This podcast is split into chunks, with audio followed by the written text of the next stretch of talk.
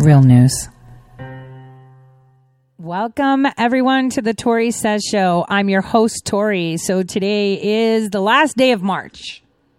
It's March 31st, 2020. You know, they've extended this whole coronavirus, kung flu, all the way up to April 30th. So we got another 30 days of this. They're expecting a peak. And tons of stuff going on. So as always, Monday through Friday, 12 to 2, I'm here live for you. And I'll mention this again in the second hour for those that hop on lunchtime at that time. I actually have a call scheduled for 3 p.m. Eastern time with the Subscribestar people because for some reason, they're not updating. I can see it on my end, but you guys can't see it. So they're going to walk me through it because I was on a, what is it called? Like, I didn't know that they did probationary periods. I guess, you know, this whole, you know, silencing you on the internet. I guess the last ones in regards to communications were a bit. So we're going to see how that works out. Today, I managed to reboot my computer after I formatted it 1 million times. Like, it's just so annoying to be able to use audio, which is pretty much something that we need. So that way I can play bits that are important for you to listen to so you can understand where we're at. On one note, you know, I noticed yesterday Chris Cuomo was having an interview with his brother who apparently has nipple rings, the governor of New York. And what I noticed was weird is that he had a chair right in front of the staircase, which was, I would assume that it's probably because he shifted his furniture to like tuck himself in the corner of that basement hallway or whatever. But why put it in front of the stairs? That's like, for me, that's like a pet peeve. But today, this morning, it broke that Chris Cuomo of CNN has coronavirus. And, you know, we should talk about coronavirus just a little bit. And, you guys, I love Dr. Oz. He's a very good diagnostician. Even though he's a by trade cardiologist, he's a diagnostician, a pretty good one too, because he's a no frills kind of guy.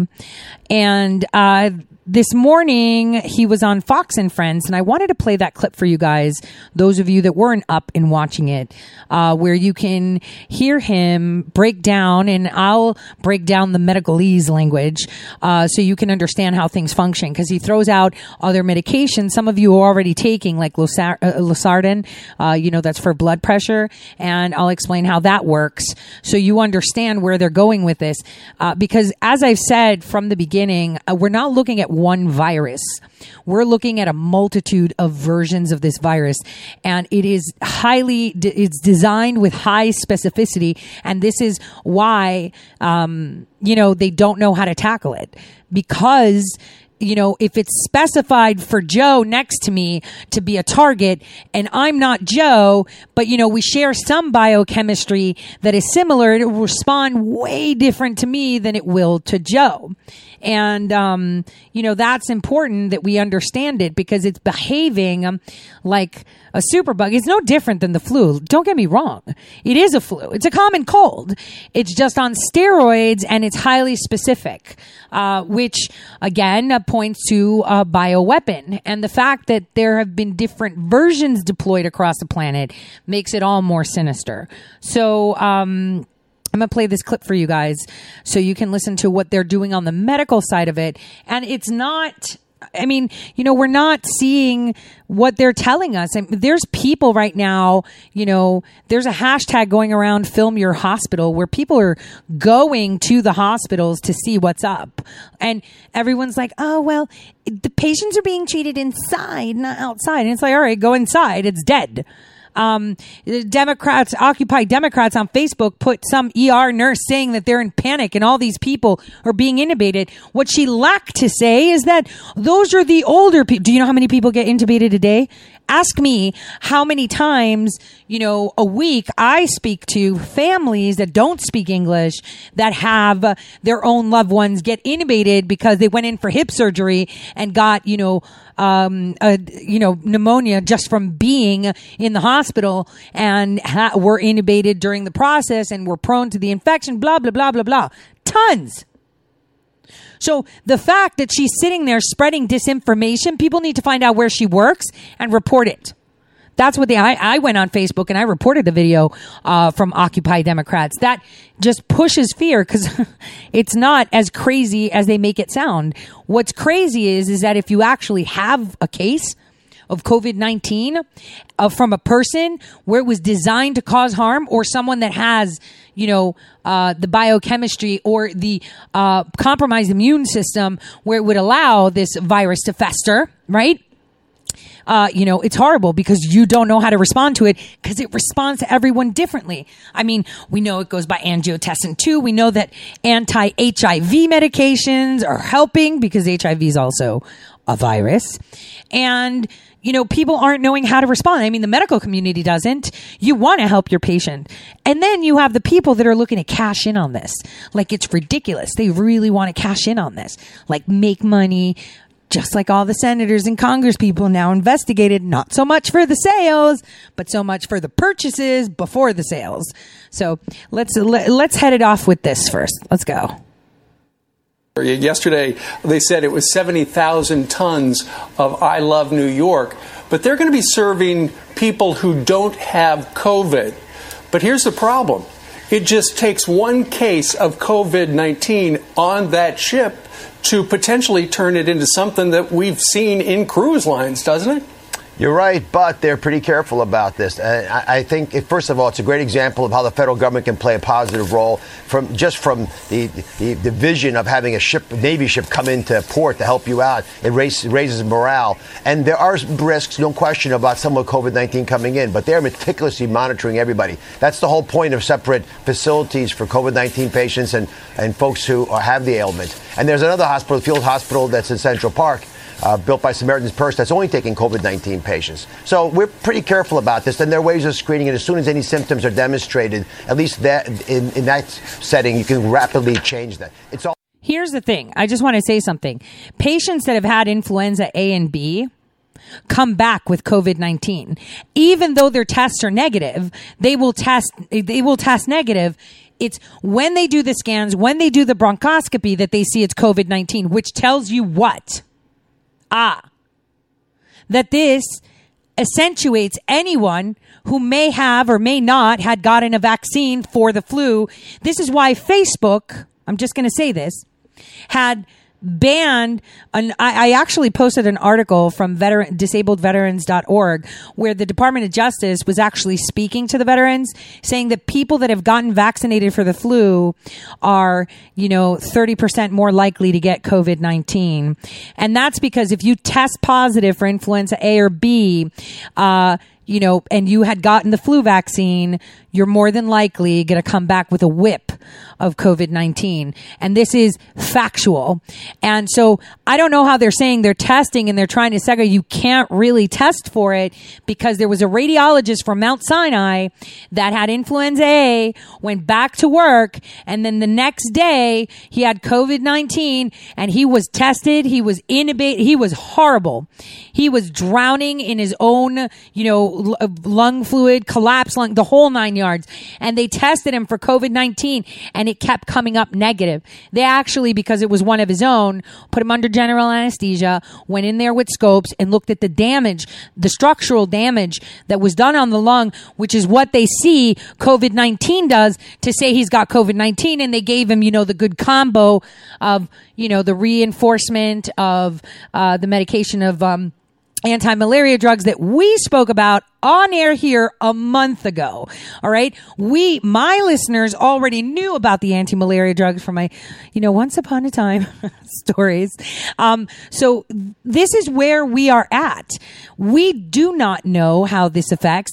If influenza A is causing the same damage as COVID-19, this means that every single person they test, they must test for all flu strains that are known, not just COVID-19, because designer virus meets other virus, it kind of morphs into super designer virus, specifically just for you. So I wanted to point that out. It's all a positive from my perspective. But the big issue is the testing.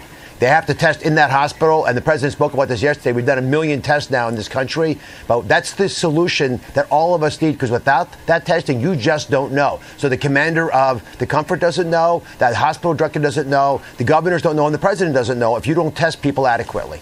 Yeah, Dr. Oz, it's funny you mentioned that, because the president yesterday in his press briefing, he pulled out one of those rapid tests that are being distributed starting today. Listen to what he said if you missed it at home. Today we reached a historic milestone in our war against the coronavirus. Over 1 million Americans have now been tested, more than any other country by far, not even close, and tested accurately. As the president mentioned today, the United States hit more than 1 million samples tested, a number that no other country has reached. We're now testing nearly 100,000 samples a day, also a level that no other country has reached. Dr. Oz, I want you to respond to that. And also, we were talking, Brian mentioned the map of, you can see where people, the fevers are going down. Why is that if you have Dr. Fauci saying the peak is going to be in a week or two? What do we believe? Are we getting better? Are we going to see a peak in a week? Well, I think both are true. The reality is the fever comes first. The person then sort of struggles for a couple days. Then they finally go to the hospital. In New York City, because there's no room, we'll do everything we can to keep you out of the hospital. When you finally get admitted a week or 10 days later, it shows up a statistic that the governor can show and say, hey, listen, here's the data on hospital admissions or even mortalities, which will lag even another week or two down the road. Because you don't go to the hospital and die. You go to the ICU from there, and then you get intubated, then you struggle, then you, God forbid, you die. So the numbers all make perfect sense. I think Brian might maybe could be an epidemiologist going forward, because he's right. What we're seeing now is a slow decline of the rise that we were seeing. So we're no longer are we doubling numbers of people going to the hospital every 2 days. It's now it's every 6 days. And that should peak based on the Chinese data over the next 2 weeks. But of all the numbers we follow, the most important number is what the president just said, 1 million tests done. That number means we can finally decide in a targeted way exactly what we're going to do. We can take sniper shots at problems rather than having to blast everything with a shotgun. That gives us so much more opportunity to correct the problems we're facing. Well, it helps correct the problems that we're facing, even though we don't have patient zero and we really don't know what happened. So it's kind of like you have to find out what this problem is. But we're in the United States of America where we have three distinct strands from what I see, from the data that's provided, freely to all scientists across the planet. And if you don't know patient zero, what you want to do is collect enough data. 1 million tests, that's a lot of tests. And the majority of them are not even positive. But what you have to do is the DNA assays reaching 100,000 a day. That's pretty big. Okay. 100,000 a day of passing through. That's pretty big. And I saw that the Cleveland Clinic has drive-throughs where people are voluntarily going to test themselves, which contributes to the data, of course. And you know how I feel about that. But in essence, in order to fight something, you need to provide the data in order to crunch the numbers and figure it out. So what do? Not provide the data and just let it ride, or provide the data? And the thing is, the data right now that we're getting is not supporting this infodemic that we are going through. It is not supporting it at all. This is being blown completely out of proportion. And this wave thing, again, has to do with those that had been previously vaccinated for other flu strains. That will be exhibited, it'll die down, and then it'll come back with a vengeance, because it meets if they were infected, but not, it didn't exasperate on that end for COVID-19, like that radiologist from Mount Sinai. You guys could Google that up, and we'll DuckDuckGo it up, whatever you want to do, and find his story and his timeline, which had him go back to work, and in a matter of 3-4 days, struggling to breathe, at the beginning of March. So the second wave that they're expecting is probably from all the people that have been inoculated with specific cohorts of the viruses.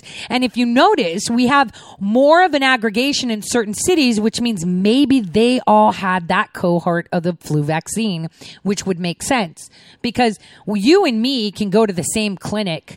But when you get your flu vaccine, or if I get one, which I never would, I don't vaccinate against viruses because it's useless. you sit there and you're going to get another batch of group depending on your demographics and the data that Obamacare so nicely shares with everyone than I will. So it seems that a huge cohort may have been in these cities where we're seeing it aggregate. Number one being that nursing home in Seattle, which probably had the same distribution of, pneumonia and flu vaccines. But, no one's looking into that. They're just looking at how to fight it rather than see, okay, why did it spread? I'm more of the person as to why is this how? Why? It's not let's get a Band-Aid. Why? Because if you understand the why, the answer then is right in front of you. Yeah, that box. We got to get that box out so we get a quick results on these tests. You don't need the reagents. So let's talk about immunity. How do we build immunity in our system to kill the virus early? What could you tell us about examples of progress there? Treatment.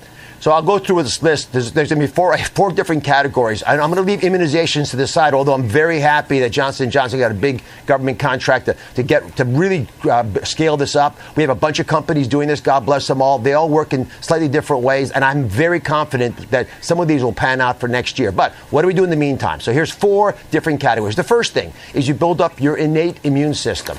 And there's a couple ways of doing this, and I've got some lists. You'll put them up on the screen. The first item that I'm going to point out, and this is critical, is that you can enhance the immune system with convalescent plasma therapy, which is you give immunoglobulins, antibodies made by someone who recovered into someone who's deathly ill.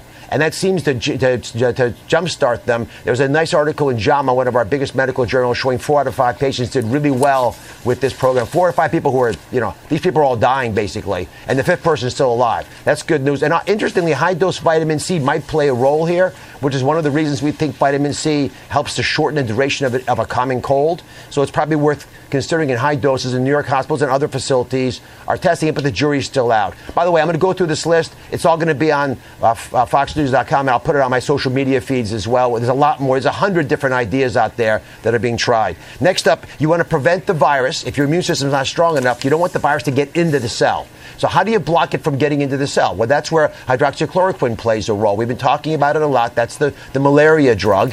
Remember, guys, I explained this to you a couple weeks ago, that this drug creates a fortress around your cells so it can't piggyback and it can't go in, right? It just can't penetrate. It's like thick skin, like the moat that you have around a castle. Remember? This is why the parasite can't travel and infect you. This is why you take anti-malaria drugs for 4 weeks before you travel. And I've taken it many times in my life, and even times where, a trip was canceled or we went to another area, I still took it, didn't do anything, and just reinforces to not be penetrated by other foreign agents, and I'm going to tell you this straight. The fact that there's so many different ways to target this also tells you that it's a smart virus and that it has nanotechnology incorporated. But, conspiracy. We believe that's one of the mechanisms by which it might play a role. I actually corresponded with Didier Raoult, the physician leading the trials in France. They're going to have 500 patients on these combination with azithromycin, the Z-Pak, this week. And if he could, he'd add zinc, because he believes high-dose zinc, which could potentiate the action. And that's something you can do at home, frankly. You take a low dose now if you desire, but we don't have evidence of that. But high dose, if you get ill, might make sense. The third major area is if your immune system can't catch it and it penetrates into your cells, well, then the question is, how do you block its replication? Oh, wait, I wanted to go back. While he was talking about anti-malaria, he skipped over the jury's still out on losartan. That's because losartan is a blood pressure drug, right? But the way it works is different than other blood pressure drugs. So those of you that have blood pressure and take this medication, you're probably very aware how it works. Basically, this one, what it does is it stops from a hormone, angiotensin II, from activating certain receptors in the body that are directly correlated to increasing your blood pressure. So when you take it, the hormone can't bond, to that receptor and therefore activate a signaling cascade. This is what you keep hearing a cytokine storm where it totally destroys your lung tissue. This is what it is. Now, people usually take it because they have blood pressure and they don't want to get renal disease from it. So losartan is like the generic name, but you know, I think the brand name is called, this sartan is called herbisartan. No, gosh darn it. I totally forgot what losartan is called. And I think it's losartan. Yeah, that's it. So the standard dose that one would get is 50 milligrams in order to, you know, not allow it to bind. And also, you know, obviously it's an angiotensin receptor blocker, what you know, you would call an ARB or an angiotensin receptor antagonist, which means it binds to the receptor but doesn't let the other stuff bind, so it kind of blocks it. It's like breaking a key in a door lock, right? So it blocks the hormone from binding to the receptor either by shifting the way the receptor is or sitting on it and not allowing things to go around. Now, the reason this happens is angiotensin 2 is produced to raise blood pressure by creating the muscles of the blood vessels to contract and, you know, constricting, right? And so the kidneys, since they reabsorb most of the water, it increases the amount of blood that goes through the body, right? That's basically it. So if you have more blood traveling through narrow vessels, the blood pressure that you're going to get is going to increase, right? You're going to get high blood pressure because you're vasoconstricted. It means that your vessels are tight. So kind of think of it like if you're pushing water through a wide mouth hose, the pressure is going to be like trickling out. Whereas if you have the same one coming out of a thing of a straw, that'll shoot right through you and make a hole in your body, right? So it's all about the pressure. So this, with more blood going through, that's what happens. So when you take losartan, think about this, the angiotensin 2 can't sit on the receptor and activate it. So the opposite happens. The muscles, the blood vessels in your body relax, right? Creating more space and looser blood flow, right? But there is less blood in your body because your kidneys are reabsorbing less water and you excrete more in your urine. So it's less blood pumping around blood vessels, and it means that your blood pressure will lower. And you're going to say, well, hold on a second. How does that relate to the lungs? Well, you know, your pulmonary arteries are key, and you also have to think of movement, and you also have to think how it attacks the angiotensin 2 receptor, because how do your cells in your lungs die? Is it because the virus goes in there and explodes them? No, it's because they strangulate them by not being able to get blood through. This is how you get a stroke. So this is what happens in a stroke. In a stroke, what happens is it's like a blood vessel that gets blocked in the brain, but you don't die because of the blockage, right? You die because reperfusion happens, and it's like, right? And all this trash comes through. So then, you know, you have garbage, literally garbage going through your vessels. And losartan, for some reason, by relaxing your blood vessels, disallows for the destruction of your lung tissue, because angiotensin 2 receptors are also found on those kind of cells. So that's why people that take losartan sometimes have a dry cough, and that's because you're activating a lot of the angiotensin 2 receptors. Deactivating. There we go. So he mentioned that, and that wasn't elaborated on Fox and Friends. So I thought I would tell you that. So those of you that are older and listening and take losartan, you know, they're actually thinking of using it as a drug to, you know, push forward and help with this, highly designer-specified bioweapon. Into your cells. Well, then the question is, how do you block its replication? How do you stop it from doing damage? There's a bunch. Remdesivir is a good example. Lopenar, Ritonavir. These are promising therapies. Some of them have not shown efficacy to the degree we've desired, but these were designed for other illnesses like HIV and Ebola, and now they're being utilized in a more aggressive fashion in these different trials because in theory they should work. And finally, you can block the over-response of our inflammation. Wait, did he say Ebola? So are you saying that Ebola and HIV? Okay, same class. Okay, excellent. inflammatory system, the complement storm, so to speak, where the body just can't keep up with the virus.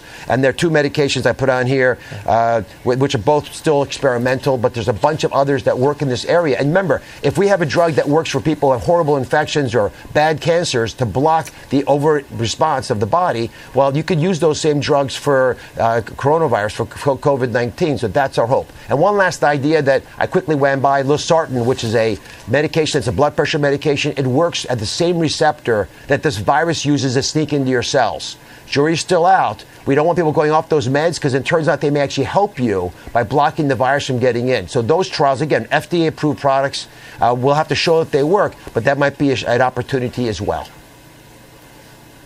Sure. So, Dr. Oz, the medical community is looking at all these various drugs, and I know they use some supercomputers to try to figure out what drugs might work with this particular version of COVID-19. But let's say somebody's watching right now in Detroit, and they've got COVID, they've been tested, and they've got it. Does every doctor in America right now know these various drugs that could potentially help their patient?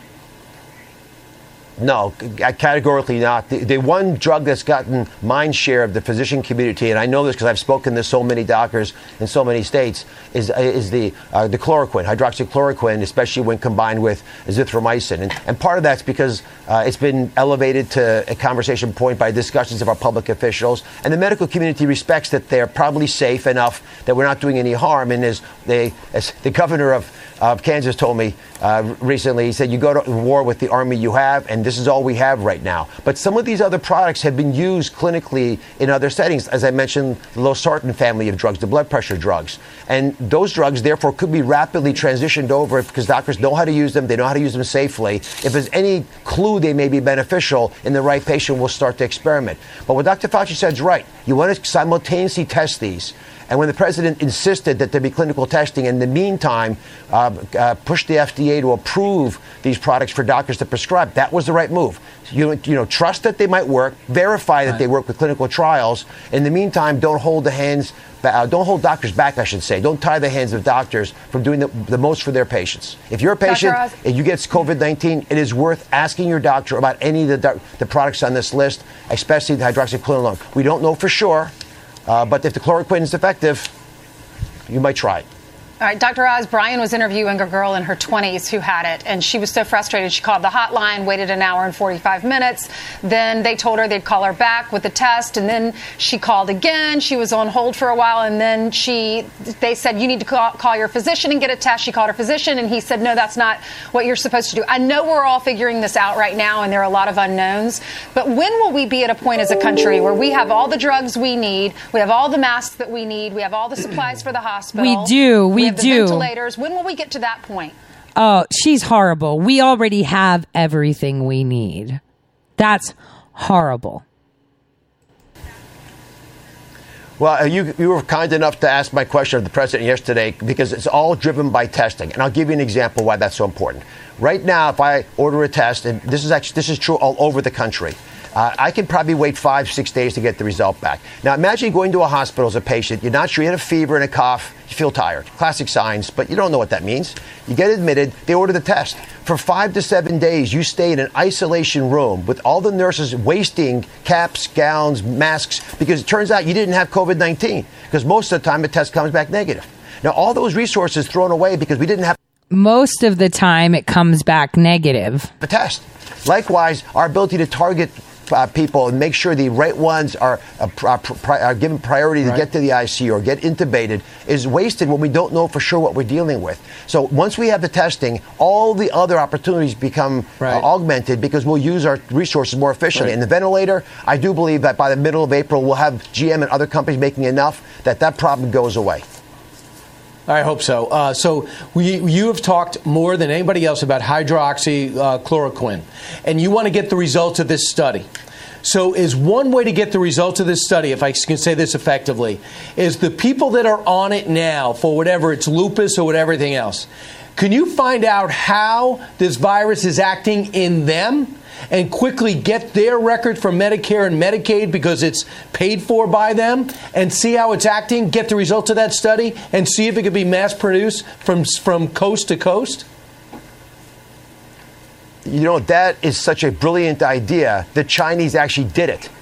Well, the reason they began using this drug as part of their routine in China is they looked at a hospital that had a very big volume of cases. And it turns out that none of the patients who were on the chloroquine for their lupus or their rheumatoid arthritis, which is the reason you'd be on it, got COVID-19. And conversely, none of the patients who got COVID-19 had rheumatoid arthritis or lupus. So then they thought, well, what's the difference? Well, there are a couple differences, obviously, but one of them was this medication use. And that was one of the key clues that got them moving forward on making this part of their formula. See, that's what the doctors on the ground want to say. But the truth is, this research has already been done. And I told you who did it 10 years ago. So this is common knowledge. So where are we going with this? What are we seeing? We're seeing a huge infodemic. We're seeing people silenced left and right that are speaking truth. And we're seeing a lot of things happening in the background, which we're going to talk about in the second hour, referring to nuclear energy, Uranium One, and what's going on in South Carolina. But before we go there, I wanted to, you guys know I love Tucker, and I want you to listen to this segment where the World Health Organization has decided to not acknowledge that Taiwan even exists. Take a listen to this. Oh, the United States is by far the world's top funder of the World Health Organization. We give the organization about $58 million every year. That's double what any other country donates for some reason. But for the organization's leaders, there's only one country that matters, and it's not us. It's China. Right now, Taiwan is battling coronavirus, but they are denied membership in the World Health Organization. They can't even have observer status. Why is that? People are dying, but the World Health Organization refuses to protect them. Why do you think that is? Because China objects to anyone acknowledging that Taiwan is a nation. From the beginning, World Health Organization officials have praised China's response to coronavirus. They've repeated the country's lies as fact to the rest of the world. Initially, China claimed that the coronavirus could not be transmitted from person to person, even though doctors in Wuhan knew otherwise, and it was obviously untrue. The World Health Organization, though, told that lie to the world, and that hindered global preparation to contain the virus. They made it worse, not better. And then the World Health Organization praised China for its transparency, a cruel joke. As those lies have been exposed, the World Health Organization's subservience to their masters in Beijing has only become more obvious, more naked. On Saturday, a Hong Kong television station aired an interview with the World Health Organization assistant director called Bruce Alward. He's a Canadian. We want to show you this whole thing. We hope you'll watch carefully because it tells you everything about where this world is going and why you should be really nervous about the government of China. Watch this. Would the WHO consider Taiwan's membership?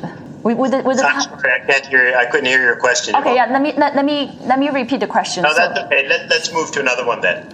Right, because I'm actually curious on talking about Taiwan as well, on Taiwan's case. We decided to give Dr. Alward another call to follow up. And I just want to see if you can comment a bit on how Taiwan has done so far in terms of containing the virus. Well, we've already talked about China. And, you know, when you look across all the different areas of China, they've actually all done quite a good job. So with that, I'd like to thank you very much for inviting us to participate and good luck as you go forward with the battle in Hong Kong.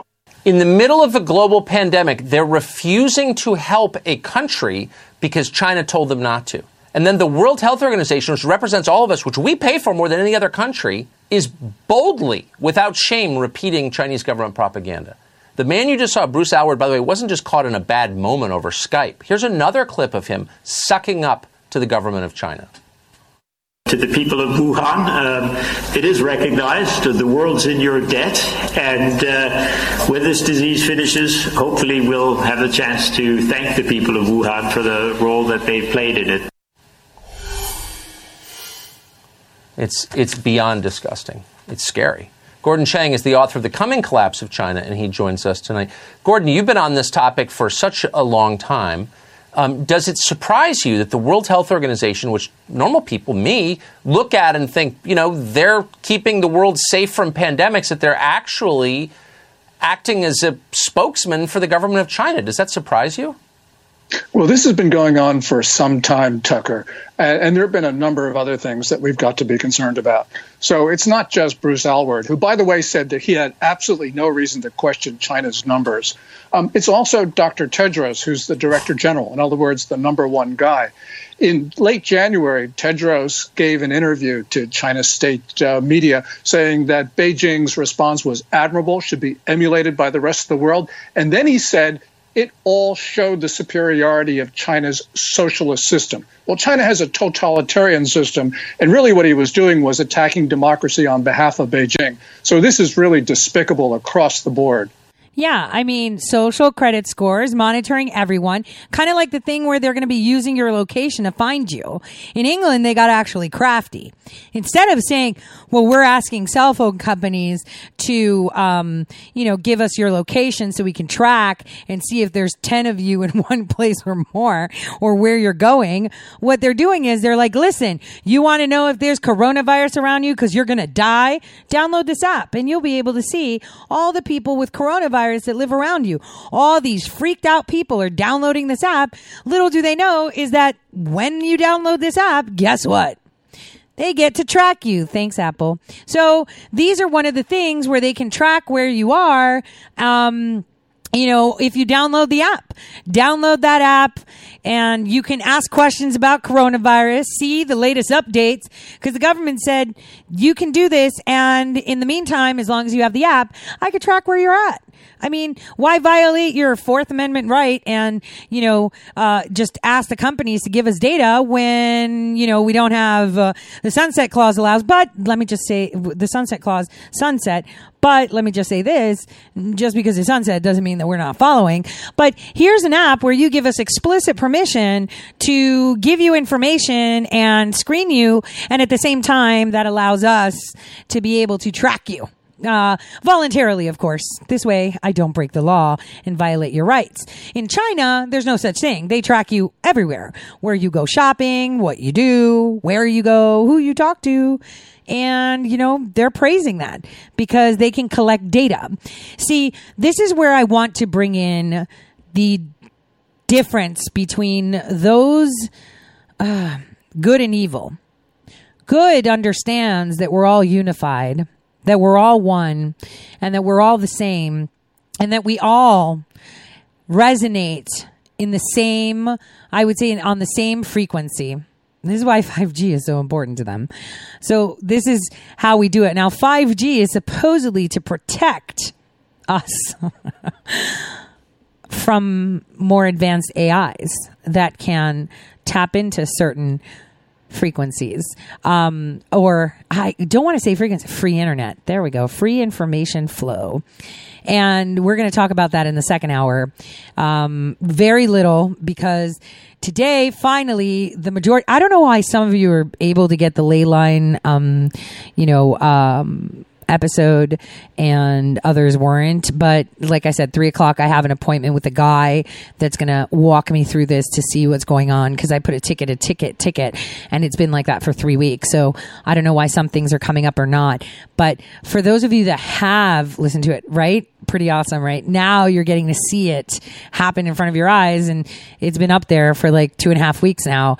And you're just like, whoa, Tory, that's like fast forward. So we're going to touch base on that in the second hour. But what you have to understand is it's all about tracking you. It's all about monitoring you.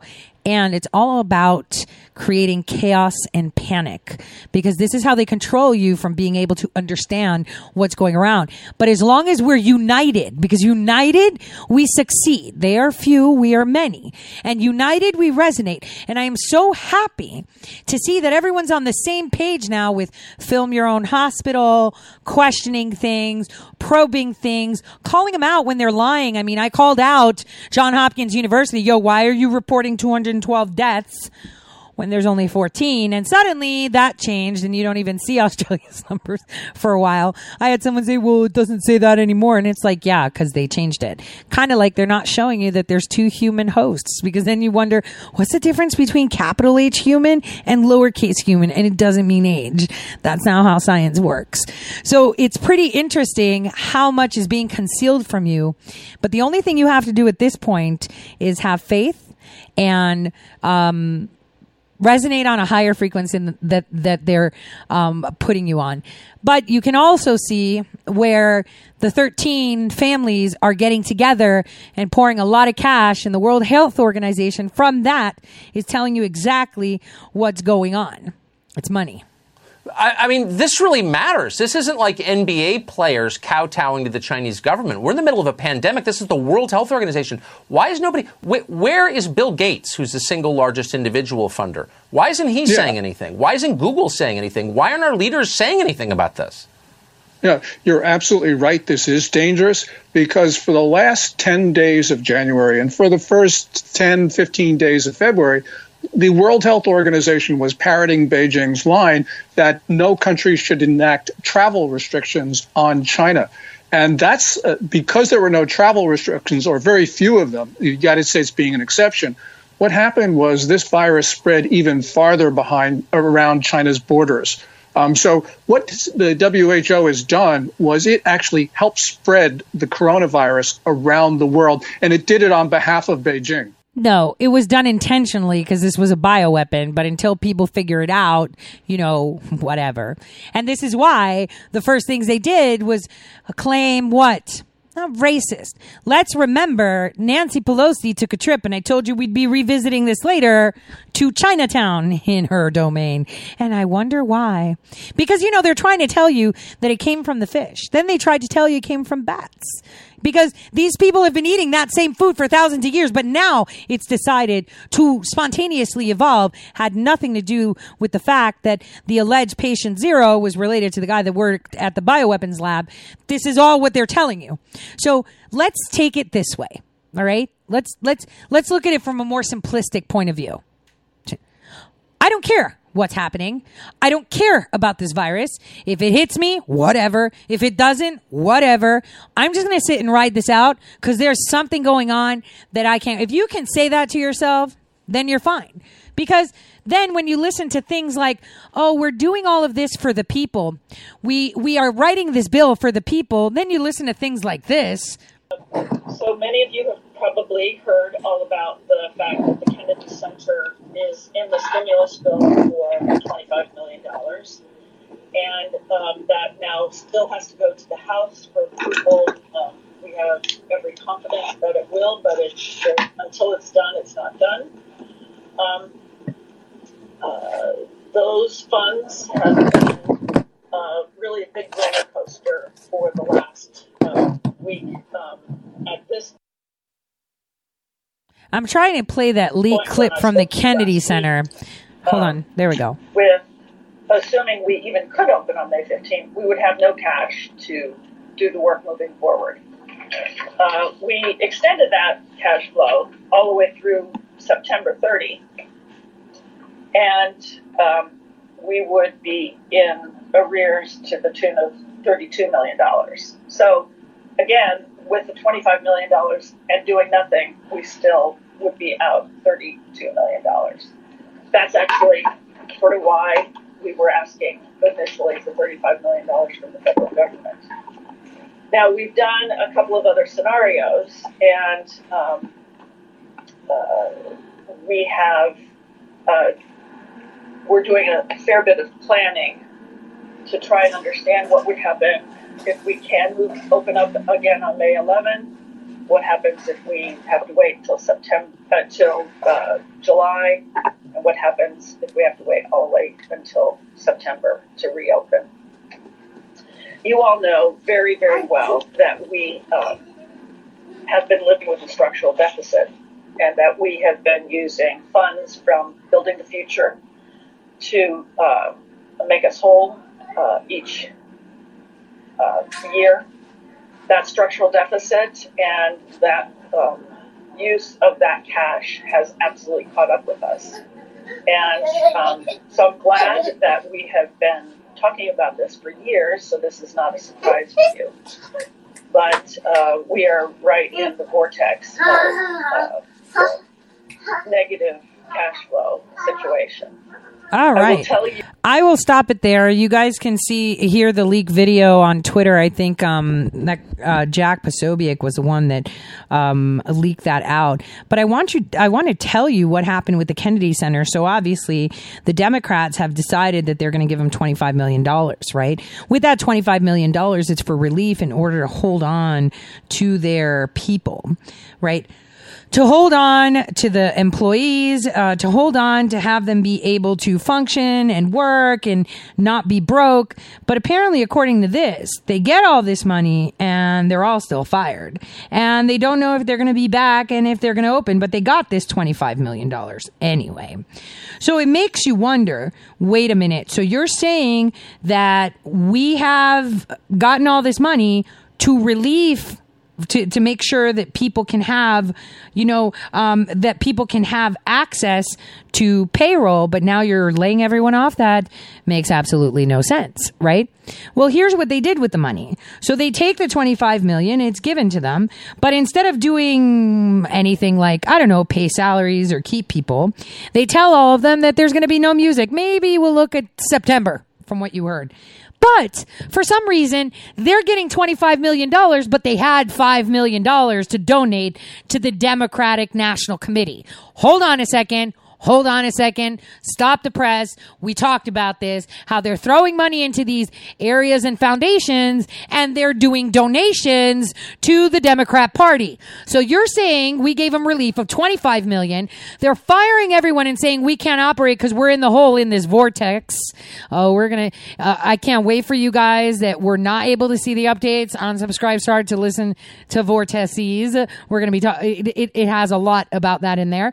But she's saying that they're in the hole $35 million. So while they're in the hole $35 million, they get $25 million. So that means they're going to be out of the hole by, still in the hole by $10 million. They decide to send off $5 million to the Democrats. That sounds perfect. This is why we gave it to them, guys, to kick the money back straight to the Democrats. That is exactly what happened here. I mean, they're supporting this guy. In order to avoid those very high numbers, we have to do at least several things. One, we have to depend on what the president's going to do right now. And first of all, he has to wait till the cases before anything happens. Look, the whole idea is he's got to get in place things that were shortages of. And in order to avoid those very high numbers, we have to do at least several things. One, makes absolutely no sense. This is why they're getting $5 million. This is why they're getting all of this. Now, Mr. barbell wearing nipplegate, Governor Cuomo had to say this about his brother Fredo. Really, no, Chris. You see Chris, he has a show on 9 o'clock on CNN. But you just see one dimension, right? You see a person in his job. And in his job, he's combative and he's argumentative and he's pushing people. But that's his job. That's really not who he is. He's a really sweet, beautiful guy. And he's my best friend. My father was always working, so it was always just me and Chris. And he's a lawyer also, Chris. He's a lawyer because growing up, the decision point came to what do you want to do after college? And my father was a very strong personality. And my father basically suggested forcefully to Chris that he should be a lawyer. It was a different time and a different place, Now, my daughters, Cara, who's here, they all follow their individual stars. This is their destiny. Which is right. If you had said to my father, I want to follow my individual star, he would say, yeah, you're going to follow your individual star right out that door. That's what he would have said. So Chris went to law school, but he never really had a desire to practice law. He calls me when he's about 20. And nobody knows how he got into Yale because he's as thick as a brick. 26, he's at a law firm.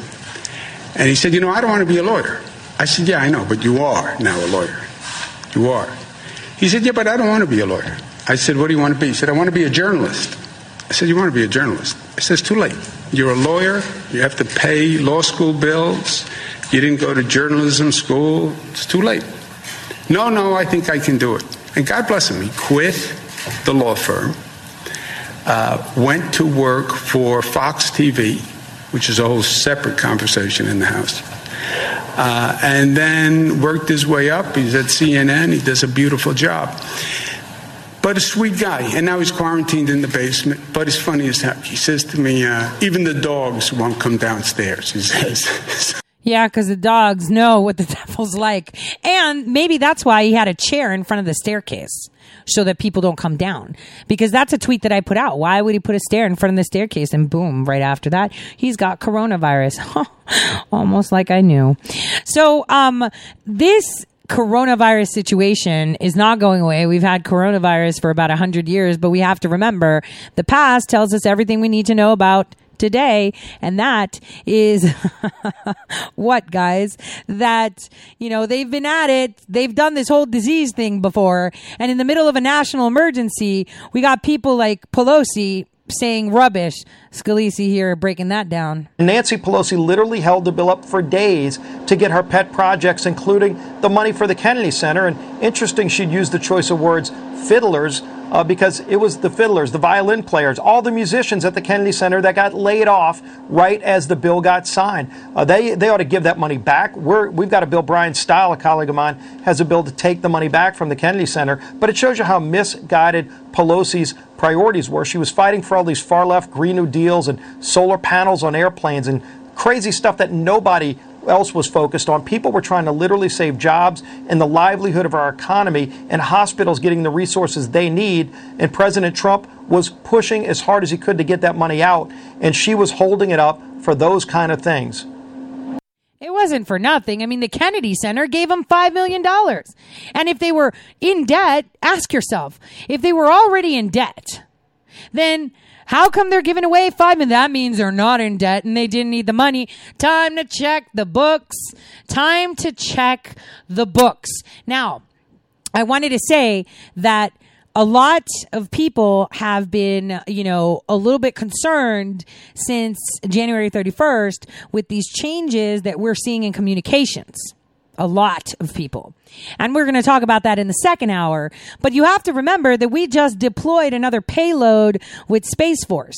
And we're seeing communications going down and then reinstated because we are implementing it. And Sky Fortress has been deployed. It's been deployed. But now it's being protected. Because this resonance in the vortices by these clowns is all about amplifying you and ushering you both in frequency, because it is when you are in panic that you allow them to fester. It is when you are in panic that you take the Luciferian route. And that doesn't mean, and I want to be clear when I say this, because this is an actual term, right? Luciferian doesn't mean... It does mean evil, right? But what it does is it splits you in two, this duality of science and you know, you. It tells you to look at things in a more black and white perspective where you remove emotion, hence why it's so evil, hence why it's so horrific. And that's what they're doing to you. They're throwing all this science jargon you don't understand in order to control how you see and feel for things. Now, after the break, like I said, we're going to be talking nuclear. We're going to be talking Turkey. We're going to be talking Russia. We're going to be talking infodemic and what the purpose of it is and how they're trying to tap into the universal internet to break us down slowly. I'll see you all in a bit.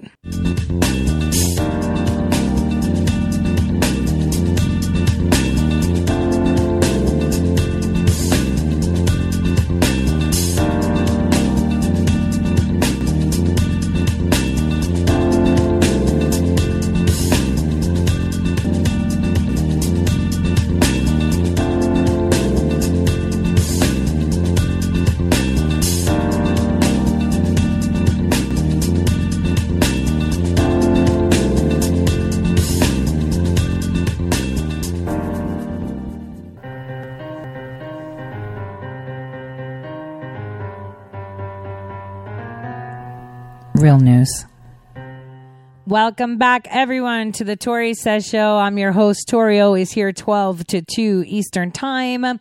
And hopefully your ears are open now because we're going to be talking about some stuff that's going to blow your mind.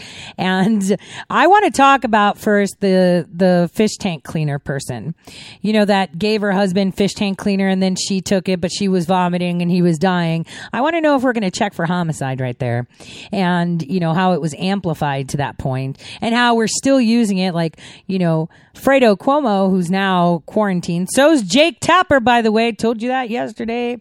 You know,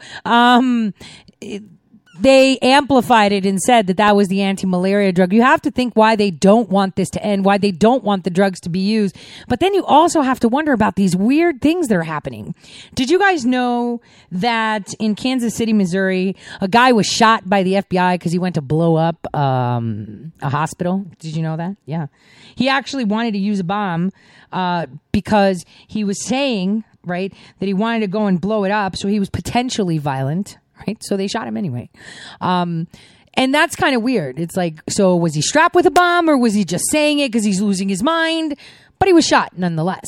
So it's a little bit odd that we're having all these weird killings. Some guy was shot by the FBI again and they found a katana in his hand. By the way, katanas, you know, I want a katana. I need a katana. That I love katanas, but but he was shot because he has sword fighting.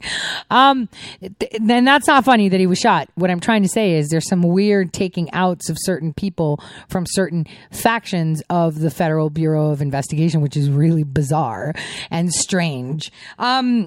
In the meantime, you know, we had Pompeo today talk about coronavirus, and we also had some developments in South Carolina working the angle of Scana, and we're going to talk about that because a lot is coming. This is like the Impeach 44 gold mine right there, and we're going to get into it because energy. This goes all the way back to Enron, but, you know, Hillary should be very ready. Take a listen to what Pompeo had to say today. Listen. But I wanted to set out the framework for this pathway to democracy. Broadly speaking, it would put the elected members of the National Assembly representing both sides, would create an acceptable council of state to serve as the transitional government until presidential and National Assembly elections could be held, we hope within 6 to 12 months. The president of the transitional government would not be able to run for president in those elections. Both Nicolas Maduro and Juan Guaido would accept the Council of State as the sole executive during this transitional period. If the conditions of the framework are met, including the departure of foreign security forces and elections deemed free and fair by international observers, then all remaining U.S. sanctions would be lifted. We've got the full text. You can see the agreement on our website. We hope that every Venezuelan will consider this framework carefully, thoughtfully, and seriously. We think it presents an opportunity for the Venezuelan people. Now turning to the State Department's truly heroic efforts to repatriate Americans. It was Super Bowl Sunday, February 2nd, when we all still had live sports on TV. Our team was working that day to arrange 2 flights to bring home Americans from Wuhan, China. One of our medical team's leaders wrote an email to his colleagues. I want to read part of it to you. A colleague wrote, quote, "While the whole country enjoys the game in the comfort of home or a pub, most will have no idea that a small group heads into the heart of the global outbreak with the singular focus of bringing their fellow countrymen out of hellacious conditions. No matter how it turns out, we happy few have dared greatly and given ourselves over to this worthy cause." End of quote. That mission was completed, bringing home more than 800 people from Wuhan, and it was the beginning of one of the most important and unprecedented missions in the history of the State Department. As of today, we've repatriated over 27,000 U.S. citizens from more than 50 countries.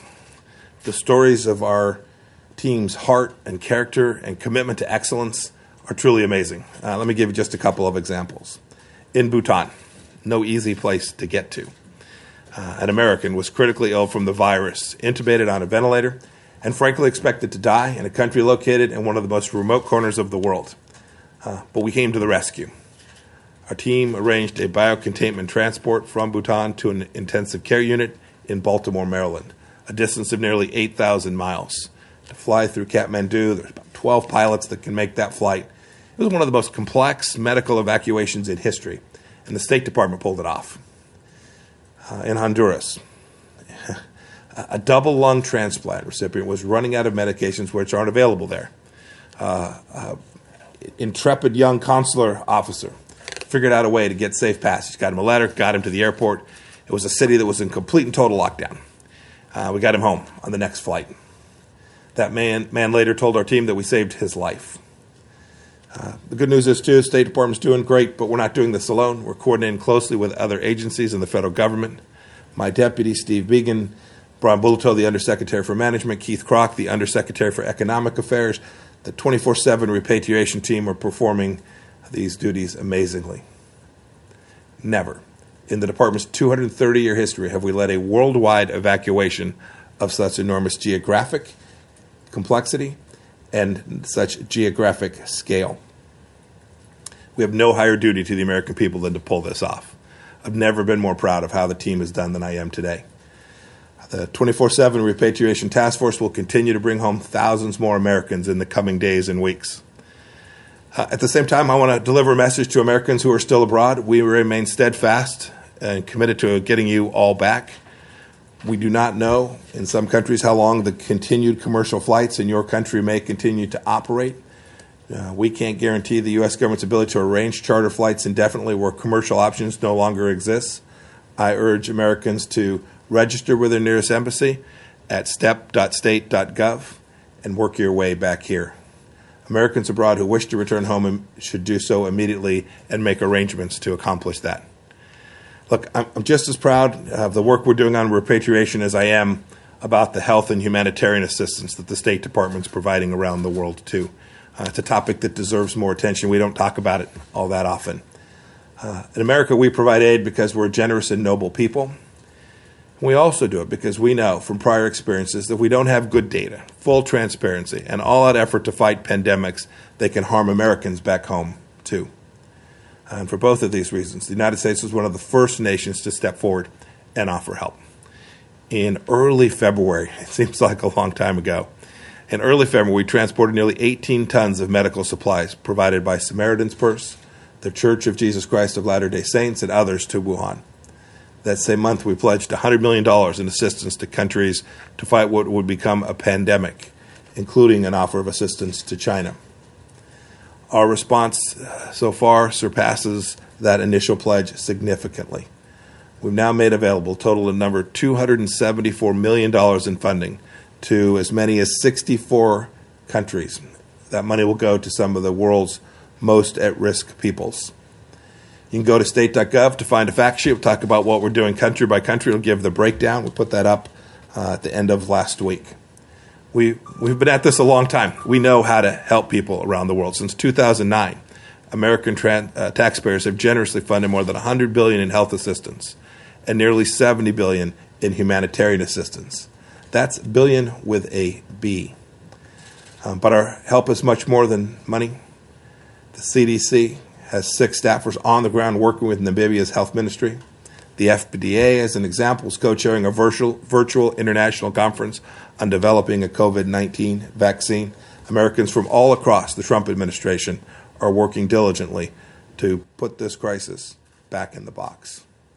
Yep, we're trying because, like you said, since 2009, taxpayers have generously provided money. Since 2009, generously provided money to all these countries. And in Namibia, we have 6 people on the ground looking into this. And you're thinking, Namibia, what does that have to do? Yeah. Oh. Does that have? Let's just leave it. I just saw this amazing tweet and I had to share it. I tweeted out, just wondering, Nipplegate. And somebody said, I think Trump would and could and maybe would like to run against the piercing insight of Cuomo, because here is how bad the DNC is. At the moment, they don't have anyone to run that's credible. They don't want Bernie for sure, because they don't want that socialist face out there. You know, these greedy people that are tapping into this, tapping into you tapping into you, do not want you to be able to tap in either. But these greedy, greedy people have no one to represent them the way they want you to see them, as if they have a good balance of this duality, right? And so they're like, maybe Governor Cuomo can run for president. He's like, let's not talk politics right now. And it's like, are you serious? I thought Biden was your dude. Now you're like, oh, maybe this. I mean, so was Avenatti, right? So was Clinton, right? They have no leg to stand on. This is all about impeachment. I don't care what anyone has to say. Tory, but it's really killing me. Yeah, it is. So did H1N1. So did Ebola. So did the Zika virus. So. You know what's going to be interesting to see is that people that are pregnant right now with COVID-19 around that maybe have tested positive for any flu strain, that's going to be interesting, because we saw with the Zika virus, people didn't have any symptoms, but then their babies were born with like no brains or had severe changes in their morphologies. So this is where we need to be focusing on the aftermath that comes after something like this. This is scary. When bioweapons are deployed at certain times, right? And when certain things are happening, and everyone's going to be like, well, hold on. Well, it's just the Chinese. Who made the Chinese, guys? We did. We did. We were supposed to be helping them in 45 to defeat the Communist Party of China, right? We were supposed to be helping them fight the nationalists, and then we embargoed all our aid to them, even though it was passed. The bill was passed. Who created the CCP we see today? We did. The Chinese aren't Chinese. They're an extension of the cabal. President Xi needs to shed that. He needs to get rid of it, but he's so far into it and so look beyond the fluff, you guys. Go back in time and look. The last time we had a shift, major shift, where they created the Federal Reserve. People were jumping off the balconies. They tanked the economy. They flipped it on the head. They brought in Social Security and all. It was exactly 100 years ago. And now here we are. Let's amplify this. Let's put them all. The only thing you have to look, we can analyze this all the time, and we can analyze it until we find the truth. But in essence, in your core, I want you to be happy and stay positive. And you're going to be like, Tori, this is insane. They're telling us we're going to die. We're going out there. And what if we die? And it's like, yeah, we might.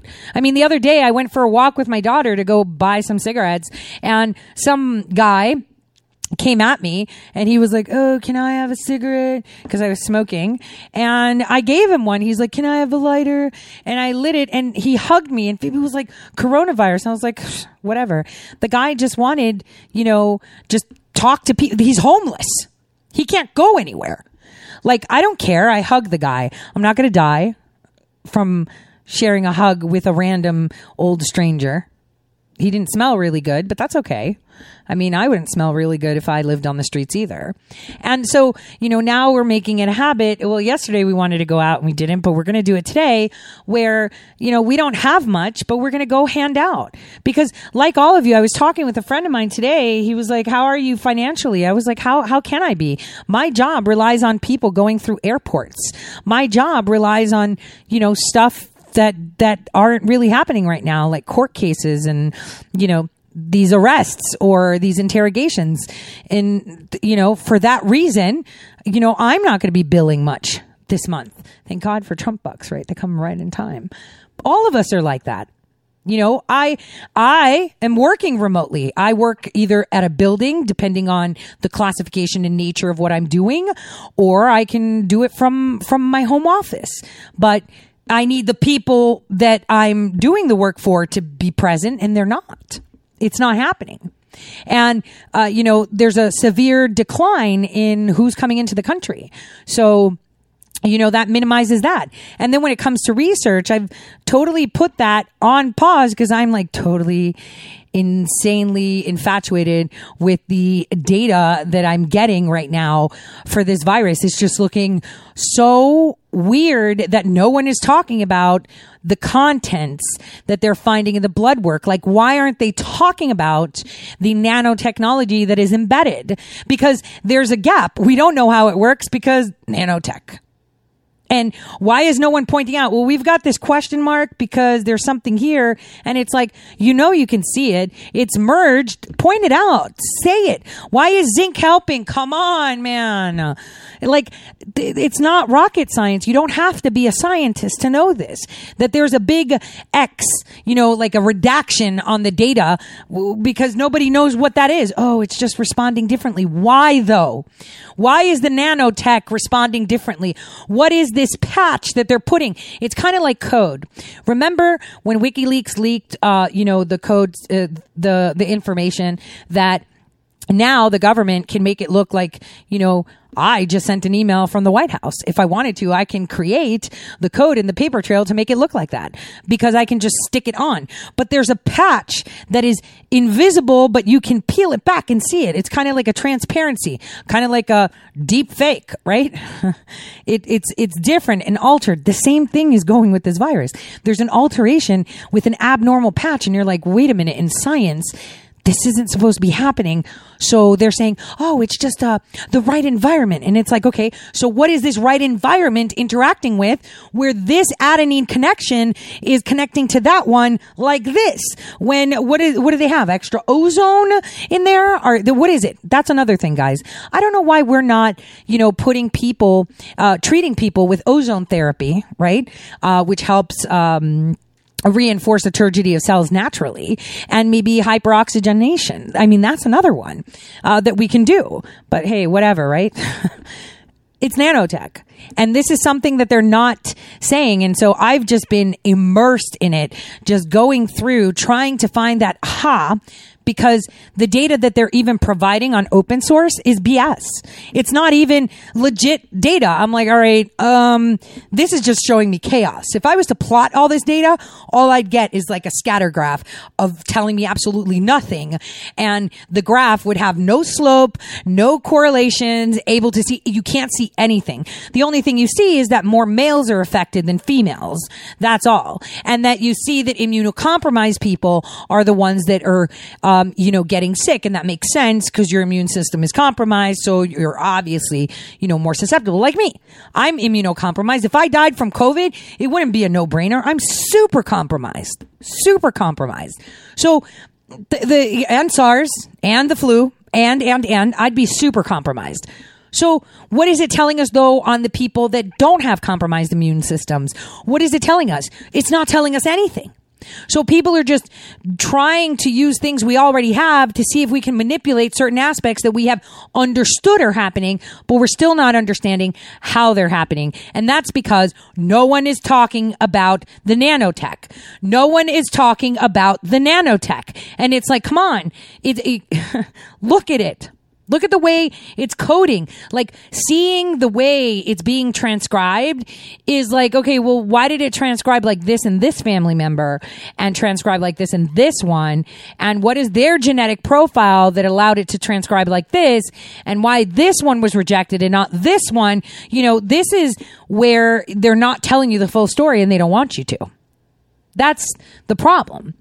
Scientifically, right? I'm talking scientific basis. That's the problem, that they're not giving us the information we need in order to have proper insight and to understand it. And I'm talking on the scientist level. You, as average Joe, right? All of us should just kick it and say, all right, you know, we're not going to know. We're just not going to know. We're not going to know what's up. Just deal with it. We're not going to know what's up. So that's the thing. You're not going to know. Just relax, let it go, pray. That's all you have to do is pray, resonate on a higher frequency, be optimistic, right? Be optimistic. They can't even test for COVID-19 correctly. They're telling you they can, where they can get the generic form of it, but it's really not. I mean, listen to what Pelosi had to say in regards to the president of the United States on, you know, hey, Joe, where's Laura? Where's Glasutis? She's dead, but he got away with murder. So did she. So did Feinstein. But I digress. I can't really speak to the nature of the president. I wish that the scientists had been more public about their recommendations. When did they tell the president? Was it 2 months ago? What did he know and when did he know it? But you know what? I can't really. What do you mean? I mean, you knew about it during impeachment. You were like, yeah, we'll deal with it later. We're going to investigate him and see how he's going. So what? You were going to investigate him anyway, even before this was a pandemic? Sounds kind of planned. Sounds like a pandemic to me. But hey, right? Facts.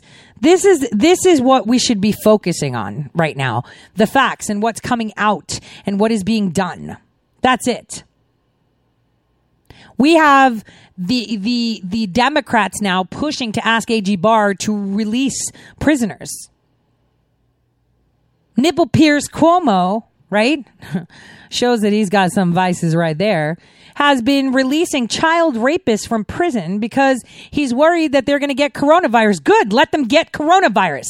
You touch a child, you should die a million deaths. Yet he's letting him out.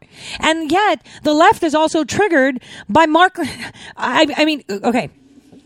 So when we had Mark, well, I'll go to Mark later. Let's go to MyPillow. Huh. Get that. Being triggered by a guy who makes pillows and blankets and mattress toppers for a living, who's making masks now. Triggered. Completely triggered. You have to ask yourself why. Because he had nothing good to say. In contrary, he had everything good to say. He's making 50,000 masks a day because we can't trust the mask coming out from other places. Here's what Mike Lindell, who used to be, you know, an addict, who had hit rock bottom and, you know, just changed his life and became who he is. Listen to him. MyPillow is uniquely positioned as a U.S. company that functions as a manufacturer, logistics management, distributor, and direct-to-consumer. Given our current business lines, we are experiencing the effects of this pandemic firsthand. But MyPillow is done. We've established an internal task force which is monitoring future needs of companies across the country as a result of this pandemic. And given our position, we've begun to research and develop new protocols to address the current and future needs of U.S. businesses across multiple sectors. How companies are going to prepare themselves when they once again open up and changes to their current operations in order to adjust to future threats and pandemics. MyPillow has designated some of its call center to help U.S. companies navigate the many issues that resulted from this pandemic. We've dedicated 75% of my manufacturing to produce cotton face masks. In 3 days, I was up to 10,000 a day. By Friday, I want to be up to 50,000 a day. I'm proud to manufacture our products in the United States, and I'm even more proud to be able to serve our nation in this great time of need. Thank you, Mr. President, for your call to action, which has empowered companies like MyPillow to help our nation win this invisible war. It is an invisible war. Why? Not because we can't see them. Yeah, you know, all viruses and bacteria that infect us are invisible, right? To the naked eye, right? To the naked eye. But in the end, what you have to understand is that this invisible war is the invisible groups of people that are there that hate you. They hate you. They hate you. They would rather see you dead than lose power. They hate you. They would rather you die and then repopulate later for their entertainment, okay? Because they hate you. That's the thing. These people do not want you safe. These people will do anything for power. Anything. They need to maintain it, and they're losing it. All of them. You know, it's funny how, you know, Bill Barr found errors with every single FICE application, right? That IG Horowitz reviewed and didn't. It's interesting, isn't it, guys? Very interesting. It's very interesting how there are people that are not telling you what's going on, because right now, in about an hour, our president, I told you this, I think I tweeted it out quite cryptically though, because sometimes people can't handle the truth, because I've said the truth is way stranger than fiction. But we are having problem with our services, internet, phones, cable TV. Guess what the president's doing today? He's meeting and he's having a phone call with all network service providers. Interesting. Very interesting. But, you know, conspiracy theory. But that's actually on his official schedule. And like I've said, our communications, you know what I would really love? To just get rid of all the TV stations. Just put them out of, you know, just like, you're done. We're only going to listen to the White House for now. Because that's all we really need. Here are some of the commercials I'd like to run of things I sponsor. America is great, better than ever. Under President Trump's leadership, we are racing to new heights. Millions of new jobs, rising wages, record low unemployment, securing our border, protecting our country, and respecting our veterans. Most of all, we are proud to be Americans, proud of our country, our families, and our flag. God bless America. And the best is yet to come. I'm Donald J. Trump, and I approve this message. Hello, my fellow patriots. My name is Michael Flynn Jr., and I am the proud son of General Flynn. Your support of the last 2 years has been incredible and will never be forgotten. If you'd like to continue supporting General Flynn, you can donate to our Legal Defense Fund. Any donation is welcome. To donate, go to www.MikeFlynnDefenseFund.org. Thank you, and God bless America. Hi, I'm Laura Loomer, and I'm running for Congress in Florida's 21st Congressional District. Big tech social media companies have made it their goal to censor and ultimately shut down conservative voices as a way to control political dialogue ahead of the 2020 elections. Few things are more un-American than censorship, yet now, more than ever, we see glaring examples of it daily. Conservative accounts suspended or banned for innocuous postings, while liberal accounts with far more egregious content continue to operate freely and unencumbered. As someone banned on nearly every single social media platform, with even Chase Bank temporarily shutting down online access to my bank account, I understand the dangers of this far better than most. We cannot allow big tech social media companies to continue acting as liberal publishers free from oversight and regulation. Tech companies have used censorship not only as a way to silence those who they disagree with politically, but also as a way to incite violence against conservatives. While conservatives are banned and shut down, terrorist organizations like Hamas and Antifa, criminals, and even human traffickers are freely using social media to communicate. Americans deserve a fair and transparent playing field from big tech. And when in Congress, holding these companies and their executives accountable will be a top priority of mine. Go to LauraLoomerForCongress.com and donate today and bring Laura Loomer to Congress. We need more voices like that in the House. Go to Subscribestar.com and subscribe for exclusive content just for my subscribers.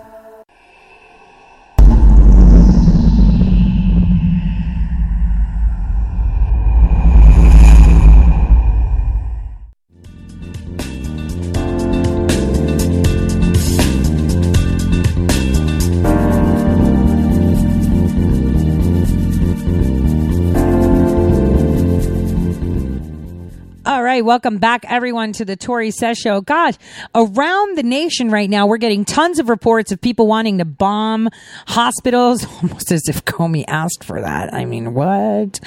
So did Eric Holder. What? So in Buffalo, this just came out, and you can see the screenshot of, the picture of his mugshot. The dude's literally laying down, and they've kind of tried to alter the image. You could see at the back of the head where they have, unfortunately, not had some good Photoshop. The guy's either dead or knocked out. You could see that he got a beating. But apparently, Jose Gandia, 47, in Niagara Falls, was charged with a complaint of unlawful possession of destructive devices. The case stated that according to a complaint on March 25th, the New York State Police received a report of an individual pointing a shotgun with a red laser out of a red pickup truck on the New York State Thruway. The trooper located the vehicle stopped behind traffic cones of an active work zone near the town of Hanover. The trooper approached the vehicle and ordered the driver, later identified as the defendant, to exit. As the trooper attempted attempted to handcuff Candia, he resisted and a fight ensued. As the trooper struggled with the defendant, second trooper arrived and assisted the handcuffing. The trooper who initially responded to the call suffered a broken hand in the altercation. A knife was found in the defendant's pocket, like who doesn't carry around a pocket knife, right? And a second one was located on the ground next to the red pickup. So they apparently, they went and, following that incident, they went and executed a search warrant at his house on Cedar Street in Niagara Falls. They discovered destructive devices that appear to be pipe bombs. Okay. And 5 of the suspected devices were attached to 2 separate propane tanks. 2 of the devices were placed near the front entrance of his house and 2 additional devices were placed in the rear entrance. All 4 were rigged to detonate. So apparently he was going to go and blow stuff up and he was snipering people on the road. This is how they tap into the network of communication. And here's where I'm going to give you an example so those of you that aren't Subscribestar people understand. I'm going to tell you about an experiment. It's called the macaque monkeys in Japan. This happened over a span of 30 years, just so you get it. So in one specific island, the Japanese decided to see if a species can communicate with each other without phones, internet, or whatever. Can they learn something? Can they evolve to learn something? Or will it change if they, if it happens in one place, it'll happen around the world? So during this experiment, they were dropping sweet potatoes on this, on sand and dirt, and the monkeys loved it. They would go and eat up the sweet potatoes, but the one thing that they didn't like was the fact that they couldn't eat all of it, and it was hard to get to because of all the sand and dirt and the way it would land. So after the first few months, they saw that the younger monkeys that had been born during that time of the experiment were taking the sweet potatoes and going to the shore of the island and rinsing it out with water and then handing it over to the elder monkeys. And so that started to become a habit. So for the first 5 years of this experiment, these monkeys that did not travel, were not relocated, and obviously don't use phones, internet, or email, or, postal service. All of them started washing the sweet potatoes, right? And, eating them. So what they did was they moved the experiment up to another island that was far away from that island, and they started dropping sweet potatoes. It was almost innate to them to travel, from the location of the drop half a mile to the ocean to wash it so they can eat it. Now, how did they learn? How did all the monkeys, because before when they were dropping the sweet potatoes, not just on that island, but the other ones, they all at the same time were eating it with the sand and the dirt. And then they stopped, spreading all these sweet potatoes. That's a lot of food, right? To monkeys all over Japan. Instead, they only focused on one island, which was more, rural, and they were able to experiment in a more controlled environment, right? Because there weren't humans that lived there, et cetera, et cetera. They just continued doing this to see if they would change any habits. Would they, they were looking at, are the monkeys going to be waiting for that food? Are they going to stop hunting because they know the potatoes are coming? What if we change the times? But the thing that they noticed was that they changed the way they ate it. They would go to the beach and do it. So then they went to another island where they would drop the sweet potatoes, and they had dropped it before in the beginning, in the middle, like half a mile away from the shore. Now, they had never done that before, and it had been so much of, a time period where they hadn't dropped sweet potatoes, but for some reason, those monkeys traveled to the shore when they didn't do it before, just out of the blue, to wash it and do it. And then they noticed all the same breed of monkeys, right, across all of Japan were doing the same thing. They were washing their food. So this isn't the only time, that experiments like this happen. The Crown actually conducted an experiment many, many years ago. And so they focused on Australia, obviously, because that's where they used to send all their criminals. So, Australians are of a lesser god, according to the Queen of England. And they started an experiment there where they would ask people to look at a picture with all these faces. There were a lot of human faces in it. So they conducted this experiment, had them look at it, and all of them would come back between 6 and 12 faces, right, that they would be able to see. Now, after they ran that experiment and got the, the range of 9 to 12 was the range, right, with a median of 10 faces that, actually, no, the median was 9. The upper end was 12. Sorry, I said the wrong data. They then went to their own backyard, and what they did was they broadcast, when it didn't broadcast in Australia, nor nobody talked about it, right? They broadcast a show where they showed the same picture and pointed out where all 100 faces are to all of the people in the United Kingdom on their broadcast channel.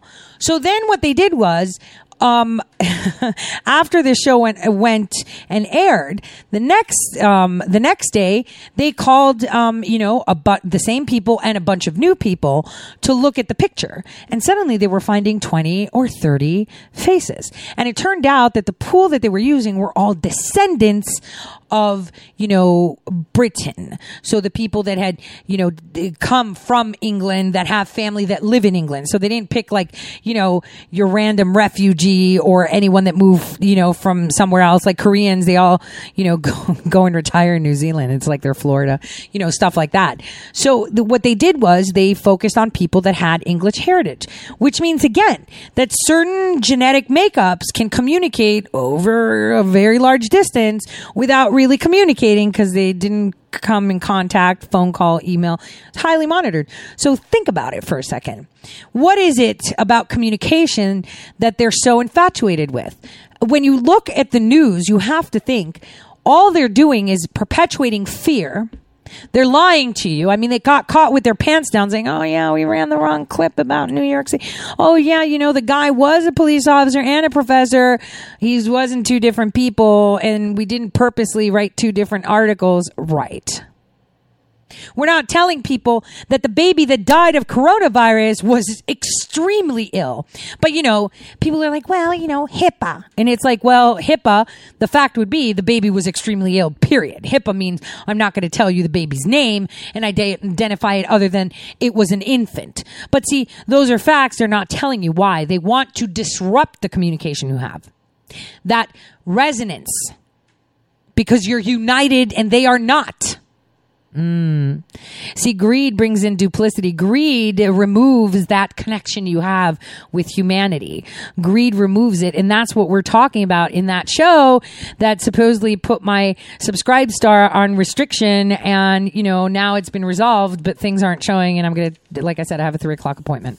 So, this is what that talks about. It explains to you the science behind it, because the thing is science and I saw someone talking about science and God, and it was like I myself found that there's evidence of God through science. Anyone saying different is not really a scientist, because that's how you see it. That's how you see that divinity, and that's how you understand it. I mean, you understand it. You just don't know it yet. Make sense? Not really. It will. At some point it will. Because we are undergoing something that is more so done for us to wake up. So now I'm going to take you to last month.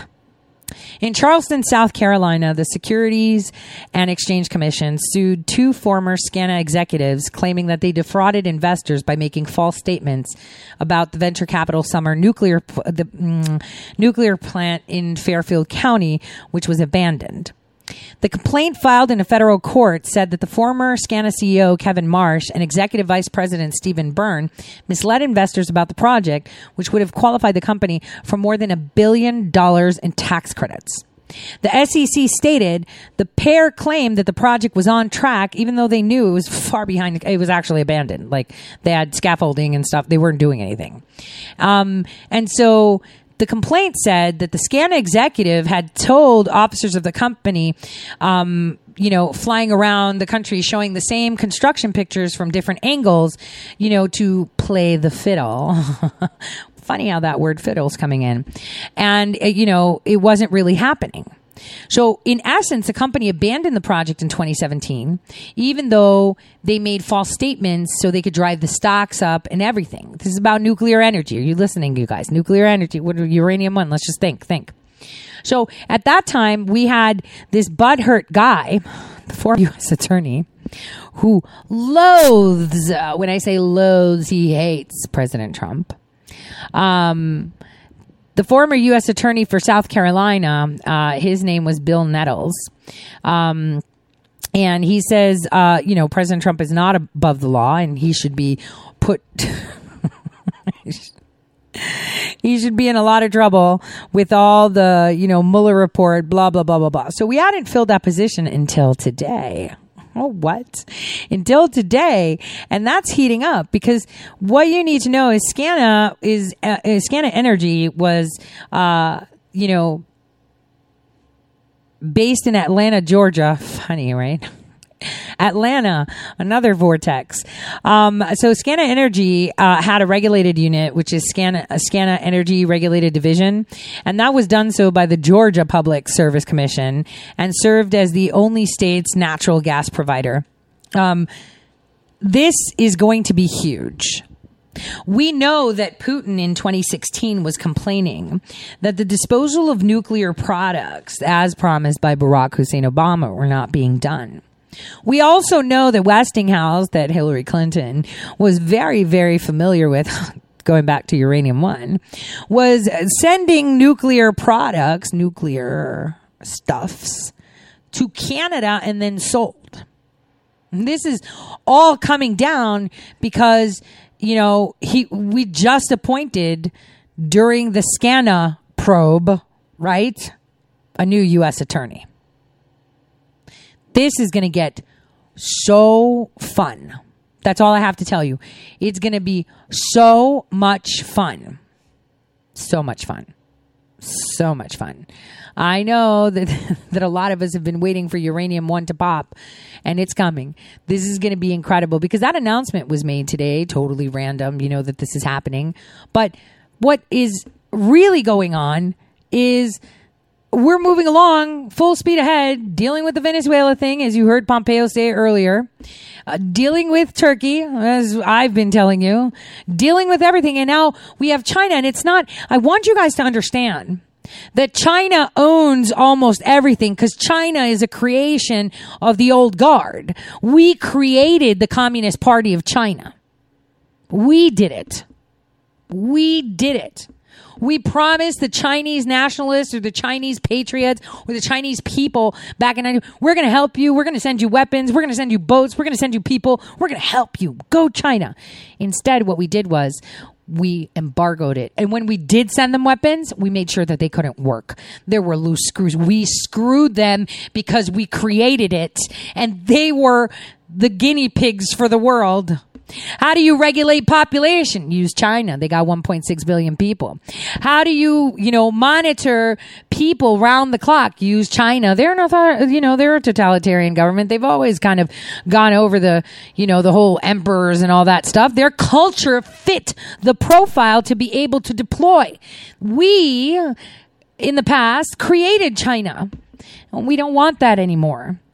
Because how do we resonate to that frequency? 25,991 years ago in June, we had to press the reset button. So we're really close to that reset button. We need to make sure that we're on that other level of understanding. This is all about trade. This is all about panic. This is all about causing disruptions in you. And, I'm going to have to say that Lindsey Graham's announcement for closure of Chinese wet markets was very steganographic. And I want you guys to take a listen to it. Hold on. Let's play this. A fourth rescue package. Well, we need to make sure that phase 3 actually works. We don't have any checks out yet. The unemployment part of phase 3, I'm very worried about. Every state has an unemployment commission to issue unemployment checks. There were 3 million people applied for unemployment last week. I think there'll probably be more this week. I'm very concerned that it may take 6 to 8 weeks to get an unemployment check. And down the road, you're paying people more than they actually make. We got to fix both of those things. So I think the train wreck in this bill is going to be the unemployment insurance benefit, because it's administered by state systems that are stuck in the 70s. So I want to get phase 3 right before we go to phase 4. Senator, there was talk of people getting a second check down the road. If there is a phase 4, would that be a part of it? Do you think there'll be another check that individuals will get? It might be, but these checks go to people with jobs. I want to focus on the people who are out of work. You know, I got a niece working in South Carolina, makes about $40,000 a year. You know, quite frankly, she's okay. But somebody laid off needs the money. So these direct payments go to people with income. I want to focus on people without income. The unemployment insurance system in this country is broken. I'm going to spend a lot of time trying to fix it. 6 to 8 weeks to get a check is what I'm hearing. That's unacceptable. And in unemployment under this bill, you're actually increasing people's wages, which will deter growing the economy. We've got to fix both of those things. Absolutely. But, Senator, you've seen, you know, you've been in Washington for a long time. You know how when a big bill like Phase 4 comes along, suddenly it's like, hey, what's in it for me? And, you know, for Nancy Pelosi to talk about, she would like to see infrastructure, frontline workers, aid to Washington, D.C. Is that appropriate given what you just described? Well, what I want to do is address the problem. Why? What have we learned in the last 48 hours? That the disease is worse than the cure. I don't want to hear anybody else compare this to the flu anymore. President Trump has decided to extend social distancing through the end of April. Why? Because if we do nothing, 2.2 million people are going to die of the coronavirus. That's 40 years of flu deaths in 1 year. So this is a terrible disease. The cure has to be tough. So the idea of creating Phase 4 before you understand if Phase 3 works doesn't make any sense to me. I'm hoping that what we're doing now in April and May will slow the disease down. Come summer, the heat will stop its spread, and by the fall, we'll be ready to go at it with therapies and vaccines. But before I want to talk about Phase 4, I want to make sure Phase 3 works, and if anybody puts a damn dime in Phase 4 unrelated to the virus, they're going to be very famous because people are dying in this country. It's not now time to do the Green New Deal. If there's any Green New Deal stuff in Phase 4, if there is a Phase 4, there'd be one hell of a fight because 2.2 million Americans' lives are at risk here. Well, absolutely, but the gun was to everybody's head. Senator, this started in China. And China has not owned up to this. What do you want to do about this? How much control do we have of stopping the next virus from coming through? Well, I'm going to write a letter to the World Health Organization and to the Chinese ambassador asking them to close the Chinese wet markets. These are open-air markets where they sell monkey, they sell bat. We think this whole thing started from a transmission from a bat to a human. About the last 3 or 4 pandemics have come from the Chinese wet markets. I don't think this came from a Chinese military lab, but these wet markets are gross. They're just absolutely disgusting, selling exotic animals that transmit viruses from animals to human beings. Those things need to shut down. Do you think that's going to do any good? Animals. I mean, there's... Yeah, there's been controversy with the World Health Organization through all of this. Do you think China's really going to listen? Well, I think we should. I'm going to write a letter to the Chinese ambassador saying if you don't shut those wet markets down, our trading relationship is going to change. The source of this virus is the Chinese wet markets. But when you have doctors who come on and ask them how many diseases have come from China through these wet markets where you intermingle all kind of exotic animals, it's just really a gross display of how you prepare food. That's horrible. You know, the fact that he's perpetuating something the way they've been eating for thousands of years. And you could say, well, Tory, evolution. Evolution with nanotech? Okay. Please. This is where you know what hats they wear. I don't know. You know, disinformation is very purposeful. Very purposeful. I'm party to it because it steers correctly. Because I have a lot of ears that listen, not loyal listeners, but you know what I mean. And they tend to find ways to counter what I am telling you. This was all part of their plan.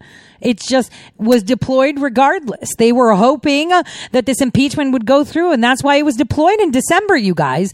They were sure that they were going to get this impeachment. There was no way, because everybody was resonating the same hate. No, they weren't. No matter how much hate and misinformation you put out, it's not going to work. It's really not going to work. because the people are stronger than that, because people are good. And we already have all the cures we need. I've said this again and again. Basic hygiene, okay. We know that. But think. When did all these people, you know, get with the coronavirus that they're telling you? How are people now quarantining? How long have they had it? When do they, are they quarantining because they have it, or are they quarantining because they know they're going to get it? That's the question people need to ask themselves. That's the question that you should be asking yourself. Why is the media putting out false information? Why is Barack Hussein Obama, why is he talking about climate change? You know why? Because they're going to do the same. Look at the emissions in China. They went totally down when they did the whole lockdown. So maybe we should all just stay indoors and do everything remotely because it's climate change. That's why we have coronavirus, because climate change includes using, nanotech, right? Remember how Governor Cuomo said that, you know, oh, they're stealing all our equipment from the hospitals. Oh, my gosh. And it was them that had it. These are the things people need to think about. How are these things panning out? How are all these coincidences happening during an election year? How is it put forward? How is it being done? These are questions you should all ask. How are we not flattening the curve, as they say? But it's escalating. That's because we can test more, right? It's basic. How are they waiting for a second wave? How do they know to wait for a second wave? Why do they know it? Why are they so against everything? I mean, this is a 30-day trial for you guys on socialism right now. I mean, you know, you've got rent tomorrow, right? Those of you can pay for it. I mean, I can. But what about next month? That's your free trial. This is it. They're telling you that it all came from eating bats in China when they've been eating bats and seahorses forever. I saw bats on a stick when I was there over a decade ago. And then you have today this really strange interaction that I hope the FBI and the Secret Service have been keeping their eyes on. You know, John Brennan shut down his, one of his more active secret Twitter accounts that I've been monitoring. Don't ask me because I will never tell. And then he follows the Washington Post. So the question is, what are they about to drop? All eyes on WAPO. All eyes on their communications because we've got it for the past 72 hours. Let's see what's up. Let's see what they're going to tell you next. Oh, let's not talk about the FISA mistakes. Oh, let's not talk about the fact that the Kennedy Center is laundering money for the DNC. But this is how you do it. You let them pull their own pants down. This is how you show it. And your best, way to move it forward is by what? Not listening to them. Know that everything is happening for a reason. Know that it's all going forward. That's all you have to think about. This is a false alarm. That is all you have to remember. It is a false alarm. And we're using this. We're using it to our benefit. We're going to get so much done while it's done quietly. So much corruption. So much destruction because they hate you. And the president is letting them own it. Letting them see it. Listen to what Canada is saying. Take a listen. Masks have to be utilized appropriately too. Most people haven't learned how to use masks. So there's many practical aspects of this. So our advice right now is there is no need to use a mask. No need to use a mask. Because you don't need to be protected. We need you dead. How else are we going to keep this going? On that note, God bless everyone. And for those of you that are subscribers, I can't wait. Okay, so I had to book this appointment with these guys. They're so hard to get. See y'all tomorrow, same time, same place. Have a great evening. God bless.